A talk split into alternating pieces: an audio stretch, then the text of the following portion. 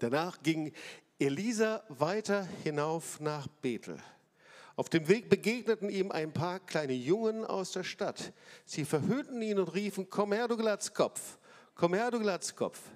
Elisa wandte sich um. Als er sie sah, verfluchte er sie im Namen des Herrn. Da kamen zwei Bärinnen aus dem Wald heraus und zerrissen 24, äh, 42 von ihnen. Elisa aber ging weiter zum Berg Karmel und kehrte dann nach Samaria zurück. So, ähm, ihr Lieben, ich predige das Wort natürlich nicht aus persönlicher Betroffenheit.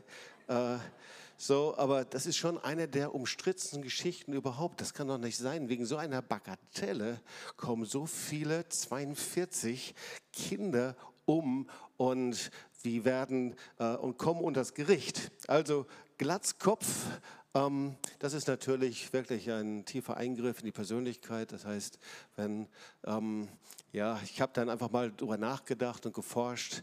Zuerst mal nicht in der Bibel, muss ich gestehen, sondern im Internet, was denn darüber so alles steht. Und äh, habe mich gefragt, warum sind Glatzköpfige eigentlich gesegneter als die mit vielen Haaren?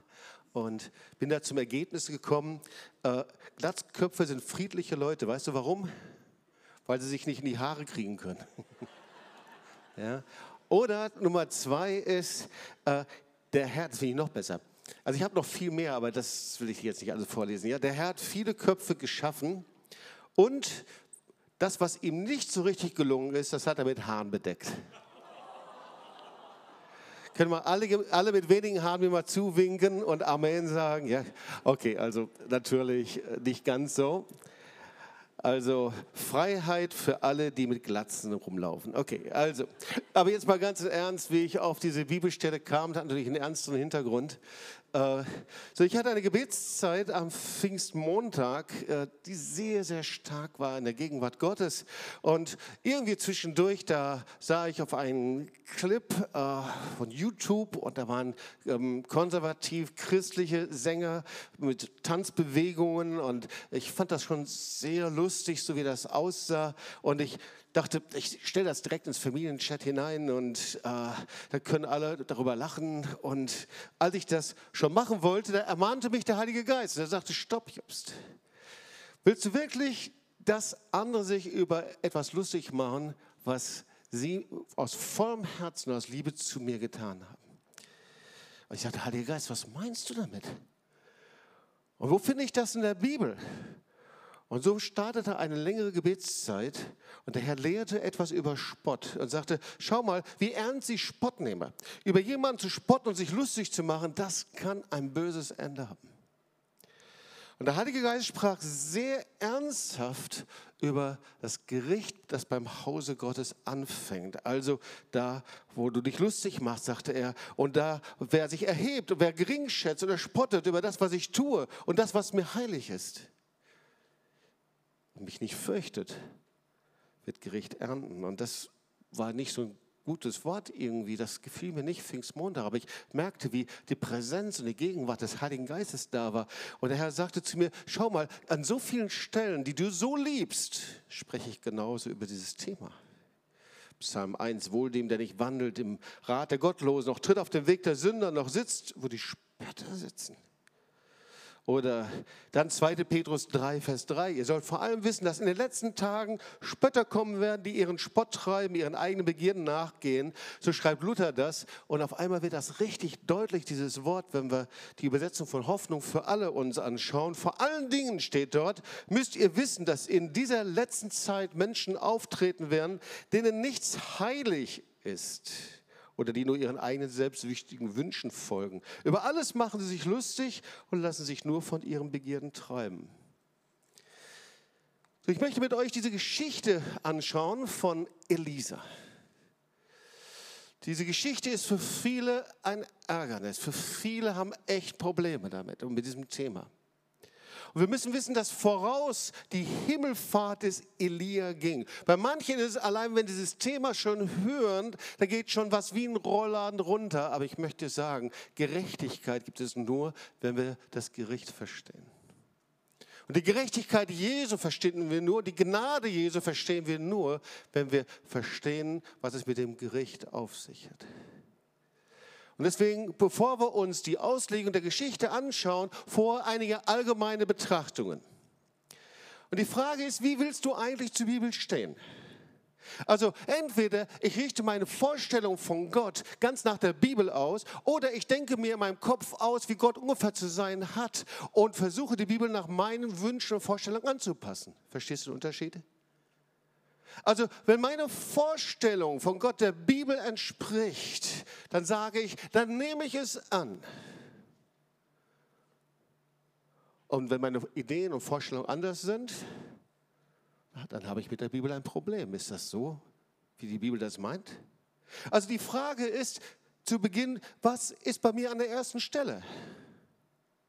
Hat die Bibel zu sagen, wer Gott ist?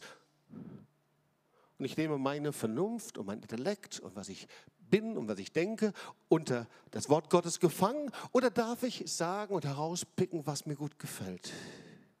Und na klar, da gibt es viele Dinge. Die Liebe Gottes, die Gnade Gottes, das Angenehme, dass er sich nachvollziehen kann. Alles richtig. Aber was mache ich mit den anderen Dingen? Und ihr Lieben, ganz zu Beginn, ich habe mich entschlossen, das Wort Gottes anzunehmen und richte meine Vorstellung, meine Gedanken und Intellekt versuche ich auszurichten nach dem Wort Gottes, nach der Bibel. Und ich möchte nicht, dass die Bibel nach meinen Vorstellungen zurechtbiegen. Und so ist das eben, wenn ich dann Bibelstellen treffe, die ärgerlich sind oder die ich nicht verstehe. Und es gibt viele Bibelstellen, die verstehen wir nicht sofort. Es gibt Bibelstellen, die verstehe ich nach 10, 20, 30 Jahren noch nicht. Da mache ich ein Fragezeichen hinter. Aber dann sage ich nicht, das kann nicht sein und schneide es raus, sondern ich sage, mein Intellekt, meine Vernunft muss sich unter dem Wort Gottes beugen. Die zweite Vorbemerkung. Viele lesen diese Geschichte und sagen, naja, Jobs, ganz klar, das ist alttestamentlich. Das hat mit dem Gott des neuen Bundes nichts zu tun. Das entspricht nicht dem Gott der Liebe, der Gnade.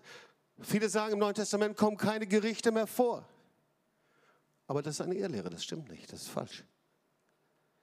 Und oft ist es so, dass wir unter einer humanistischen Engführung in unserem Denken leiden, die aber nicht dem Wort Gottes entsprechen ist.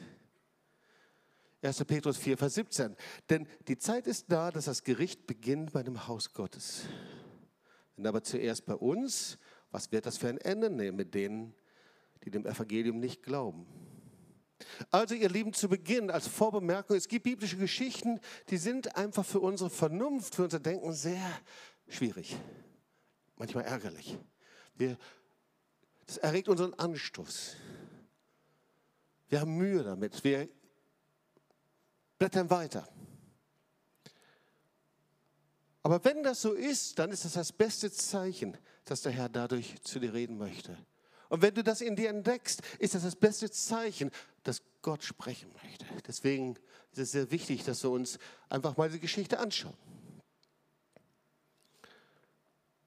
Also zuallererst sehen wir, es geht um eine Stadt, um Bethel. Vers 23, danach ging Elisa weiter hinauf nach Bethel. Bethel, klar kennen wir 17 Kilometer nördlich in Jerusalem und auf Hebräisch ist das die Übersetzung das Haus Gottes. Und wir haben nur die besten Vorstellungen von Bethel. Wir haben es heute schon von Frank gehört. Wir haben uns nicht abgesprochen, dass er seine Opferpredigt darauf abgestimmt hat. Ja, ein wunderbarer Ort.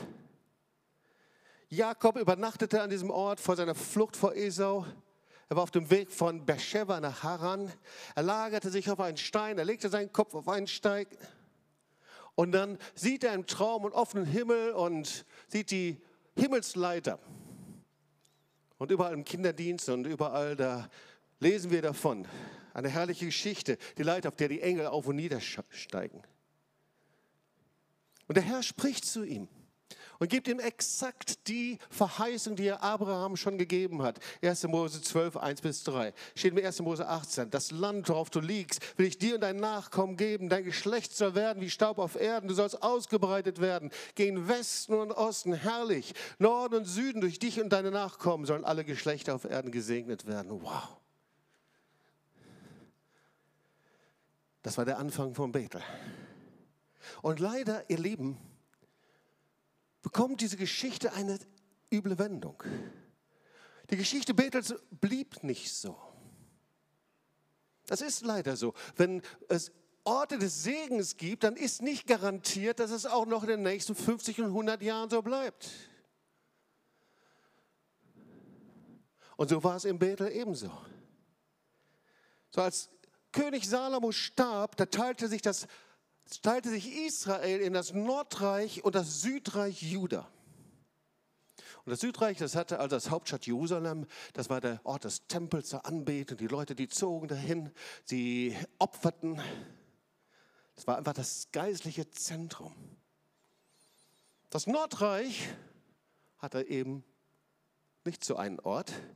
Da regierte der König Jerobiam. Die hatten eben keinen Tempel, kein Zentrum der Anbetung.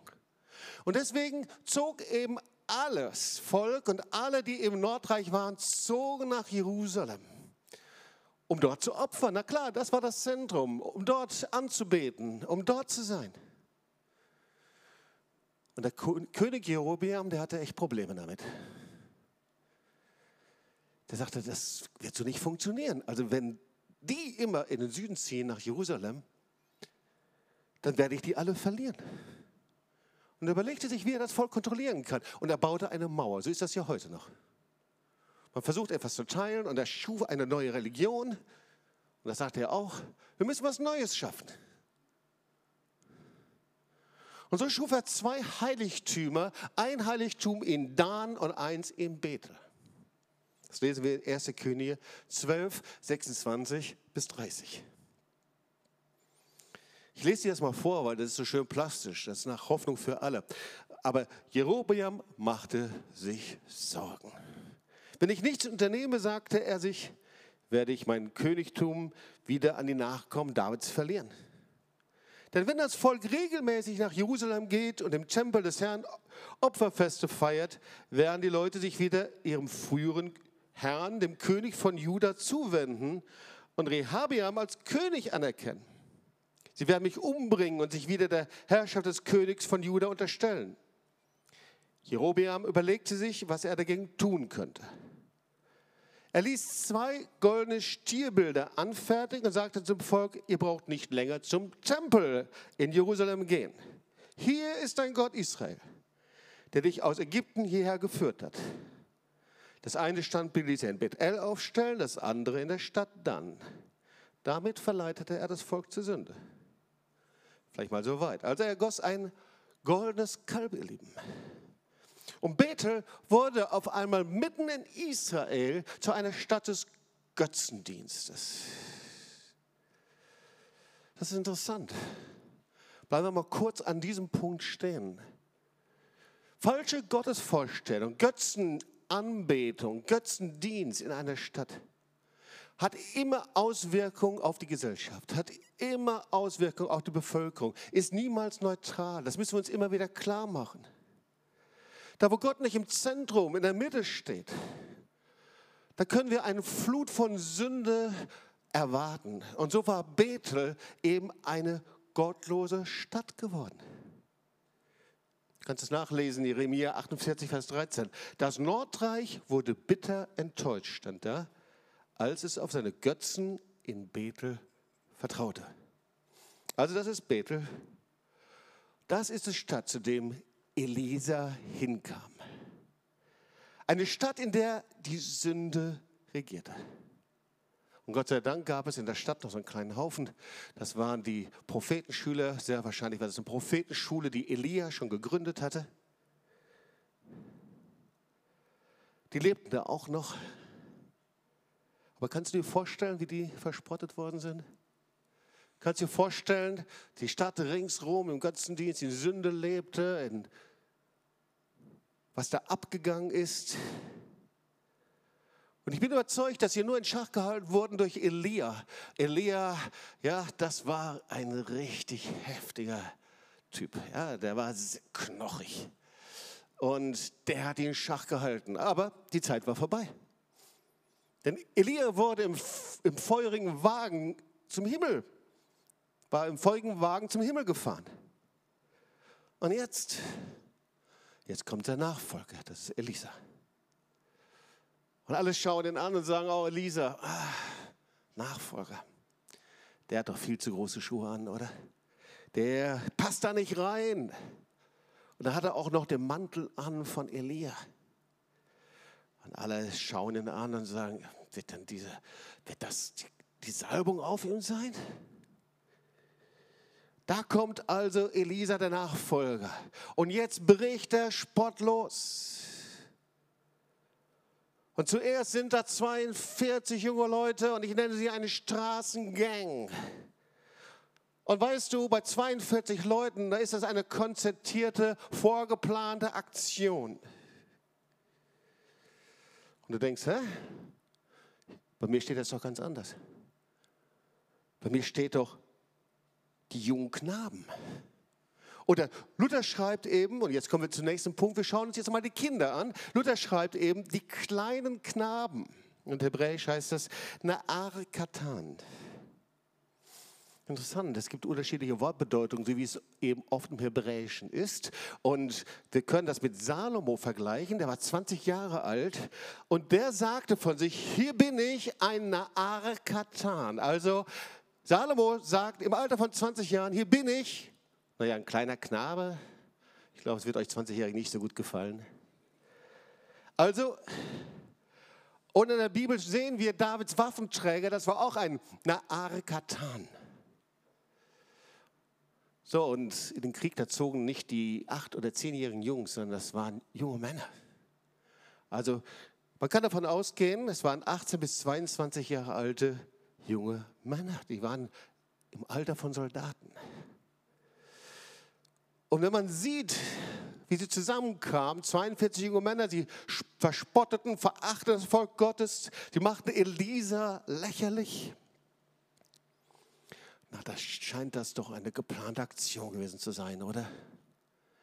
Also nicht eben fünf, sechs Spielende, so hat man sich das ja vorgestellt, ja. Jungs, die sockern oder spielen oder irgendwie rum, irgendwas machen. Dann sehen sie also der Elisa und machen sich lustig über den Glatzkopf. Nee, nee, nee, das war anders. Sie spotteten über ihn. Und deswegen müssen wir als nächstes uns mal anschauen, was ist denn mit dem Spott gemeint? Da steht, sie verhüllten ihn und riefen, komm her, du Glatzkopf, komm her, du Glatzkopf.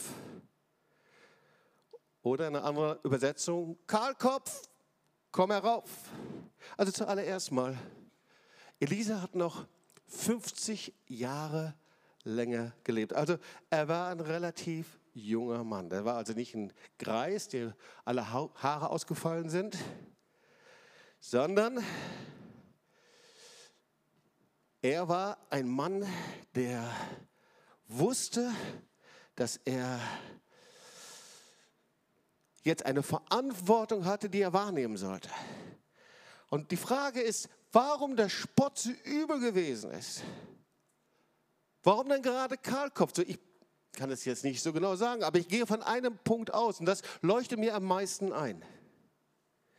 Du kannst im Alten Testament nachlesen, dass Gott gesagt hat, dass die Priester in Israel kein kahles Haupt haben dürfen, weil sie sonst als unrein dastehen. Und sehr wahrscheinlich, wenn wir das richtig hören, dann hört sich das so an, du Unreiner, Gott verfluchter, hey, schau dich doch selbst an, schau doch mal deine Haare, deine Fehler, deine Mängel.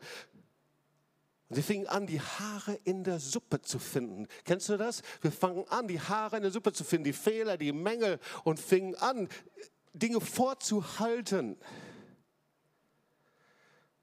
Vielleicht war es so. Ich weiß es nicht, ich war nicht dabei. Aber in diese Richtung scheint es mir zu gehen. Aber noch wichtiger ist der zweite Teil.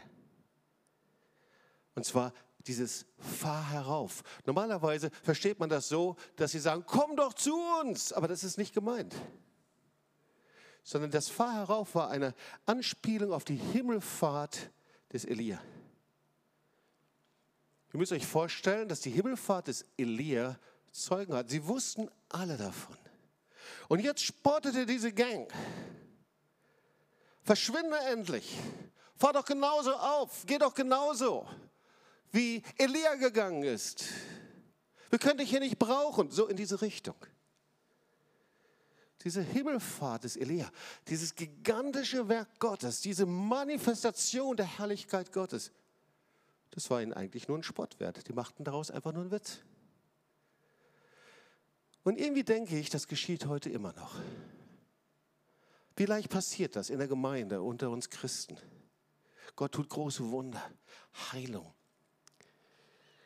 Manchmal im Verborgenen, manchmal praktisch, manchmal sichtbar, manchmal unsichtbar. Wir erleben Gottes Gunst, wir erleben Gottes Segnungen. Menschen, die gerettet werden, die verändert werden, die frei werden von Drogen. Gigantische Geschichten, Menschen, die berührt werden von der Liebe Gottes. Schauen wir nach Lateinamerika, Lebensmittel werden ausgeteilt, Menschen werden berührt einfach von Gott. Und andere machen sich lustig darüber, geringschätzig. Wir heben uns über das, was uns nicht gefällt. Wir fangen an zu widerstehen. Wir, wir machen uns lustig über das, was Gott heilig ist. Wir arbeiten mit allen Mitteln dagegen. Vielleicht sieht das niemand, aber innerlich, die, alle Handbremsen, die in mir sind, alle geballten Fäuste, die in mir sind, alle misstrauischen äh, Gedanken, die in mir sind, alle, alle Verschwörungstheorien, alle konspirativen Gedanken. Es gibt leider viele christliche Gotteshasser, Gemeindehasser und auch Reich Gottes Spötter. Und so waren diese jungen Männer. Sie machten sich lustig. Sie widerstanden allem, was Gott heilig ist. Und dahinter stand eine Atmosphäre. Weißt du, manchmal sind wir nicht einfach nur für uns selbst, sondern wir sind einfach nur die Produkte. Wir spiegeln das wieder, was um uns herum ist. Und so war es anscheinend bei ihnen auch. Sie waren der Spiegel einer Stadt, die Götzen inzwischen angebetet hat. Wollen wir uns mal den nächsten Punkt anschauen. Wie war das dann? Dieses Verfluchen. Elisa wandte sich um, als er sie sah, verfluchte sie im Namen des Herrn. Da kamen zwei Bärinnen aus dem Wald heraus und zerrissen 42 von ihnen. Wir haben ja gemerkt und auch schon gelernt, oder viele von uns auf der Decke des Schweigenseminaren, speziell wenn wir uns mit 1. Korinther, mit 1. Mose 12, 1 bis 3 beschäftigen, dass es unterschiedliche hebräische Formen von Fluch und Verfluchen gibt.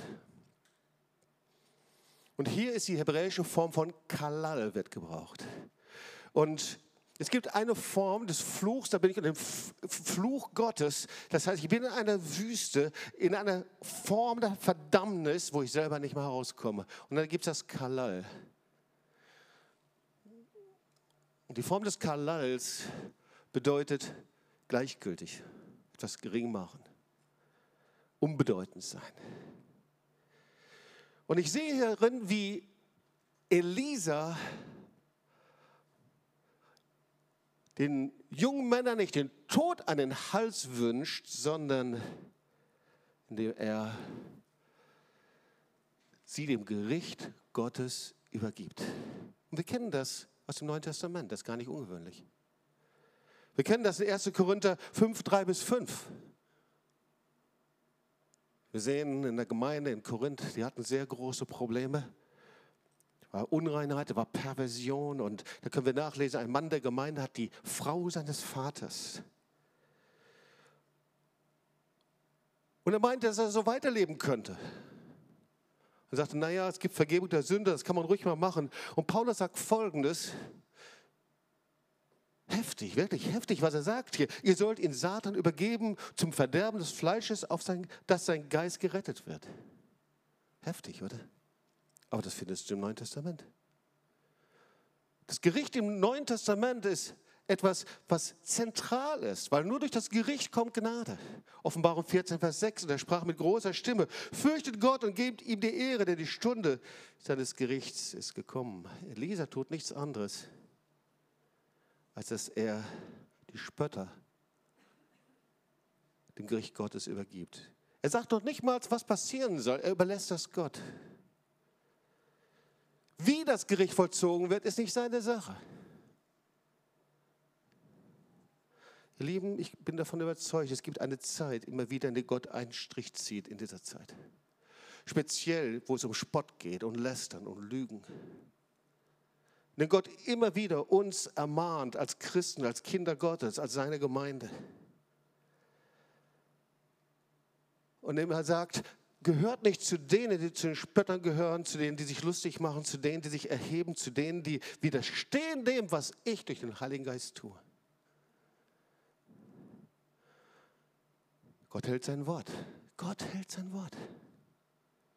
Ist das nicht eigentümlich? In 3. Mose 26, da kannst du etwas nachlesen. Und da steht folgendes. Und wenn ihr mir zuwider handelt, und mich nicht hören wollt, so will ich euch noch weiter schlagen, siebenfältig um eure Sünden willen. Und ich will wilde Tiere unter euch senden, die sollen eure Kinder fressen. Wow! Hunderte Jahre davor steht das ja schon. Gott hält sein Wort. Er sagt, hey, wenn ihr mir widersteht und widersteht und widersteht und mein Wort nicht hört und mein Wort nicht hört, das akzeptiere ich. Ist doch dein Leben, deine Entscheidung. Aber jeder muss die Konsequenzen dafür tragen. Das ist das, was hier steht. Wenn du dein Leben Jesus gegeben hast, wenn du weißt, dass du durch die Gnade Jesu gerettet bist, dann nimmst du die Vergebung der Sünden an. Dann kannst du dich verlassen. Du bist gerettet. Du bist in seiner Hand. Weder hohes, tiefes, Mächte und Gewalt, nichts kann dich aus seiner Hand reißen. Der Teufel kann dich da nicht herausreißen. Diese Worte gelten für Zeit und Ewigkeit. Aber es gelten auch die Worte des Gerichts. Der Herr hält sein Wort. Hunderte Jahre waren vergangen und hier siehst du auf einmal, wie das Realität wird. Ich möchte etwas sagen, warum ich diese Predigt predige. An diesem Pfingstmontag, ich habe davon zu Beginn der Predigt erzählt, ich war in der Gegenwart Gottes, der Heilige Geist sprach, er lehrte mich hier über diesen Text. Und der Herr sagte zu mir, was wir in der heutigen Zeit verloren haben, ist die Furcht vor dem heiligen Gott. Wir tun sehr schnell weg die Gerichtsworte und sagen, das ist alttestamentlich. Aber schau mal in die Offenbarung, wenn du da hineingehst, da kommen noch ganz andere Dinge vor als ein paar Bären. Da wird die Posaune geblasen. Die Menschen rufen, ihr Berge fallt über uns. Wir können uns nicht verbergen von dem Zorn Gottes. Und sie taten nicht Buße. Überall im Neuen Testament. Ja, ein Gott der Gnade. Ja, ein Gott der Liebe. Ja, ein Gott der Barmherzigkeit. Aber Gott ist ein heiliger Gott. Ihr Lieben, lasst uns aufhören, ihn auszuspielen mit dem Gott der Liebe. Ja, ist er denn nicht ein Gott der Liebe? Und bleibt es doch. Gott ist ein heiliger Gott. Und jeder, du und ich, wird vor dem Richterstuhl Gottes stehen. Da waren diese jungen Männer, diese Gang, diese konzertierte Aktion von 42 jungen Männern, diese Spötter. Weißt du, die großen Taten Gottes waren ihnen lächerlich. Das, was Gott getan hat. Der Mann Gottes war ihnen lächerlich. Die Salbung Elias war ihm lächerlich. Die, die Himmelfahrt Elias war ihnen lächerlich. Das Wort Gottes war ihnen lächerlich.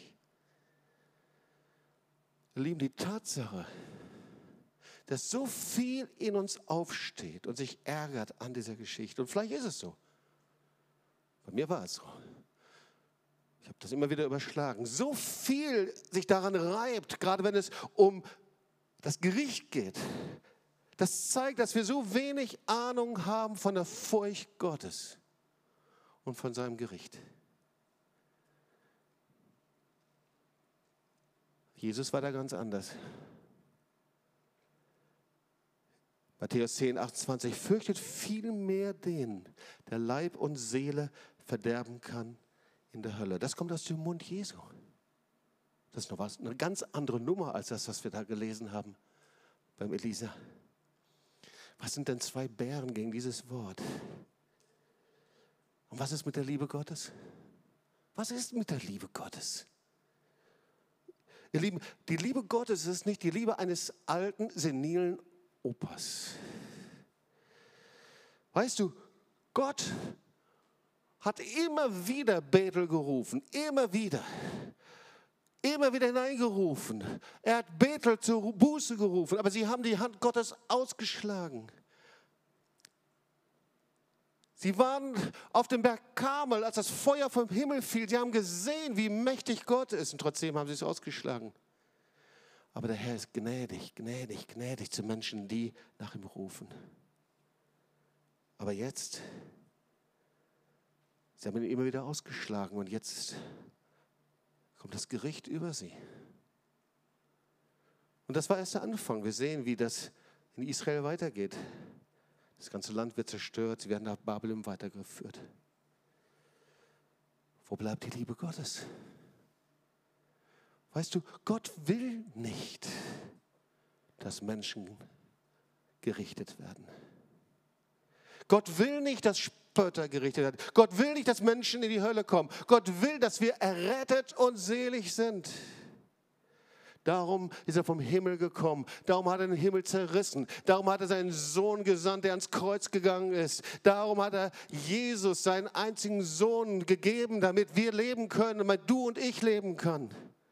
Die größte Sünde, ganz gleich, was du bist, und was ich gemacht habe, die kann abgewaschen werden durch das Blut Jesu. Größte Sünde kann erneuert werden. Wenn du ein Mörder bist, dann kannst du erneuert werden. Wenn du ein Missbraucher wirst, dann kannst du neu werden. Wenn du jemand bist, der drogenabhängig war und Menschen verführt hat zur Sünde, dann kannst du neues Leben von ihm empfangen. Der verlorenste Mensch kann Frieden empfangen von Gott. Gott will, dass allen Menschen geholfen wird und sie zur Erkenntnis der Weit kommen. Aber wer diesen Weg nicht will,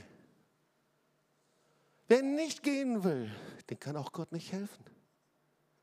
Und die Folge ist Gericht. Das ist die Botschaft des Evangeliums. Die Folge ist Gericht. Gott möchte Gnade geben. Er will seine Barmherzigkeit erweisen. Und nur wenn wir das verstehen und verstanden haben, verstehen wir die Botschaft des Evangeliums, ihr Lieben. Die Botschaft des Evangeliums, vielleicht haben wir diese Botschaft ausgeblendet oder haben uns verführen lassen. Aber jeder Mensch wird vor Gott dem Richter stehen. Ohne, Gericht gibt es keine Gerechtigkeit und gibt es keine Gnade. Ohne Gericht wird der Opfertod Jesu und die Erlösung sinnlos. Ohne Gericht und Gerichtsurteil muss das Evangelium nicht verkündigt werden. Nur das Gericht Gottes macht das Evangelium zur guten Botschaft. Es ist die Grundlage der Gerechtigkeit Gottes. Weißt du, Psalm 89, da steht folgendes, Gerechtigkeit und Gericht ist das Fundament deines Throns. Gnade und Treue gehen vor deinem Angesicht her. Wow, was für ein Wort. Er ist ein Gott der Gnade, Gott der Liebe. Aber ich glaube, wenn wir das verstanden haben und darauf reagieren, dass der eine Tür öffnet zum Herzen Gottes. Oder umgekehrt, da wo wir nicht reagieren, da erleben wir so oft, dass so eine Distanz, so ein Abstand ist und du denkst, ja, ich glaube an den lebendigen Gott, ich will ihm folgen, aber irgendwie breche ich nicht durch. Ich möchte sein wie ein Baum, der in Wasserbecken gepflanzt ist, der seine Frucht bringt und das, was er macht, dass es ihm gelingt. Und der Herr sagt, ja, das sollst du. Ja, das sollst du. Wohl dem, der nicht wandelt auf dem Weg der Gottlosen, noch tritt auf dem Weg der Sünder, noch sitzt, wo die Spötter sitzen. Der ist wie ein Baum, gepflanzt an Wasserbächen, der seine Frucht bringt zu seiner Zeit und seine Blätter verwelken nicht. Was er macht, das gerät wohl. Und jetzt Vers 5. Darum bestehen die Gottlosen nicht im Gericht, doch die Sünder in der Gemeinde der Gerechten. Was für ein Zeitpunkt der Gnade Jesu, ihr Lieben. Ich glaube, dass der Herr seine Gemeinde lehrt, was es heißt, Gott zu fürchten als heiligen Gott, aber keine Angst zu haben vor ihm. Ihn zu kennen als ein Gott der Gnade. Und ich glaube, dass er zu dir persönlich spricht heute und dass wir etwas machen können damit. Komm, lass uns aufstehen und wir wollen zusammen beten.